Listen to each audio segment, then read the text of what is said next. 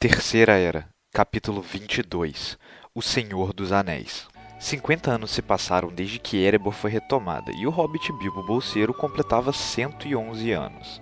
E no mesmo dia, um primo de Bilbo chamado Frodo Bolseiro, a quem o hobbit se afeiçoou bastante, também faria aniversário. Porém, o jovem hobbit, que por algum motivo chamava Bilbo de tio, completaria apenas 33 anos. Corria na boca pequena um rumor de que os pais de Frodo haviam se afogado em um acidente e Bilbo resgatou de morar com seus parentes esquisitos, os Brandybucks, adotando e levando para morar em Hobbiton, em meio a um povo decente. Outro rumor que havia se espalhado era o que a toca de Bilbo, Bolsão, estava repleta de ouro e prata, isso depois do misterioso sumiço do Hobbit com a companhia de Thorin, escudo de carvalho.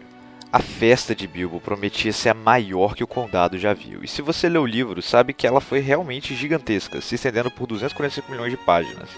E como não poderia deixar de ser, Gandalf colou na festinha e distribuiu maconha pra galera. E além do mago, vários anões também estavam presentes no evento, que foi de fato um dos maiores que o Condado já viu.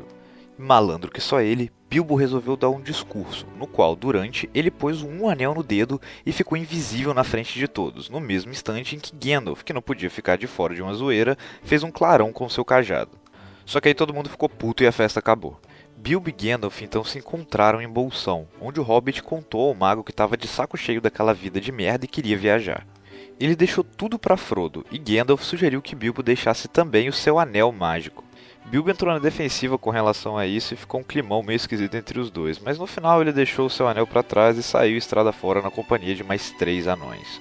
Mais tarde, Frodo chegou em casa e dividiu um baseado com Gandalf, lhe questionando se era sábio deixar um velhinho vagar pelo mundo afora, e Gandalf respondeu: "Ih, danada, rapaz, a Terra-média é tranquilaça. Falando nisso, ele deixou um anel aí pra você, ó, mas mantenha segredo sobre ele."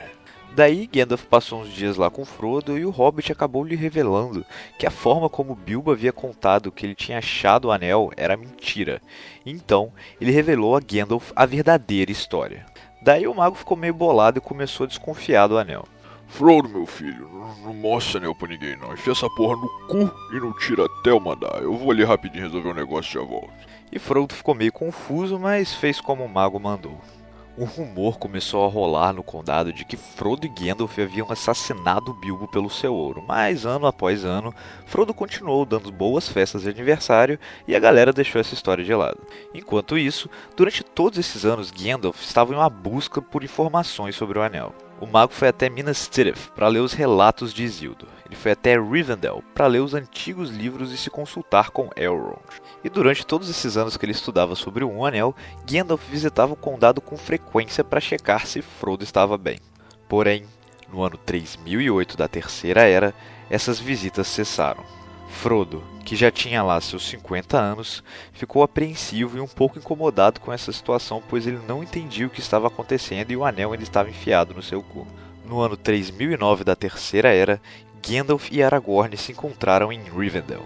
"Aragorn, cara, eu tenho uma história cabulosa pra te contar, meu irmão." Então Gandalf contou de todas suas descobertas ao guardião e disse: "Meu irmão, eu procurei tudo que é túnel das Montanhas da Névoa, mas não achei o tal do Gollum. Eu preciso encontrar essa porra desse bicho, cara. Se o anel de Frodo for mesmo um anel, a gente tá com uma pica gigante na mão. Ou melhor, no curo pequeno, né?" Então, os dois partiram em uma busca por Gollum, que por sua vez já estava numa busca por Bilbo. Em 3017 da Terceira Era, a procura de Gollum o levou até Mordor. E sim, caso você tenha feito as contas, Gandalf está há 8 anos em uma busca e Gollum está há 73 em outra. Ninguém acha nada dessa porra. Ele adentrou a Terra Negra por um caminho pouco conhecido, que atravessava o vale onde ficava Minas Morgul, a antiga cidade de Minas Ithil.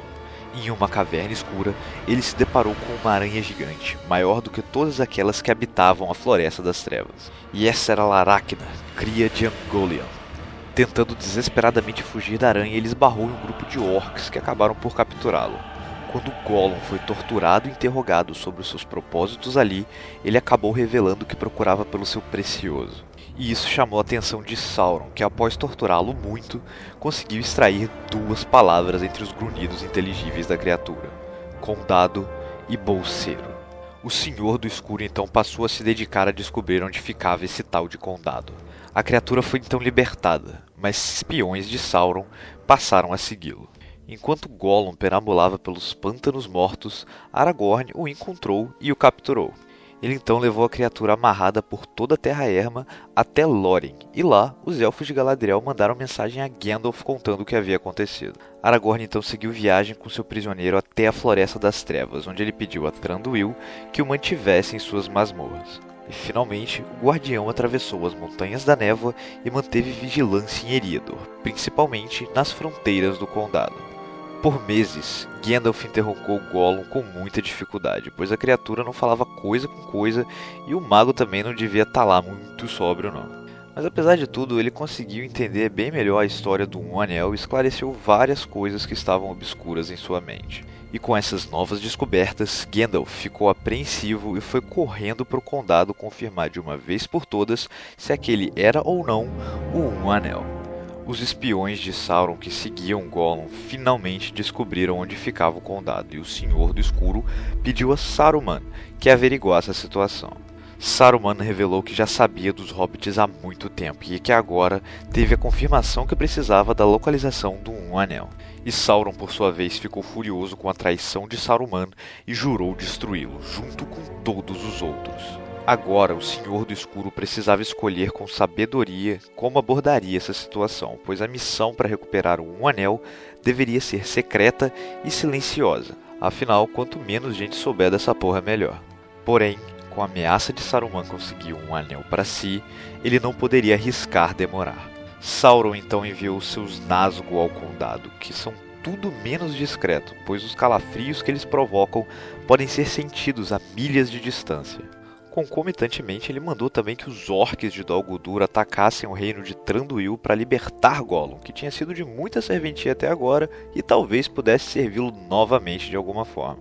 Assim foi, e os elfos não conseguiram impedir que os orques libertassem Gollum, que fugiu e se escondeu em Moria, também conhecido como Khazad-dûm, o primeiro reino dos anões do povo de Durin, que foi perdido quando eles despertaram Balrog, e também onde aconteceu a última batalha da Guerra dos Anões contra os Orcs.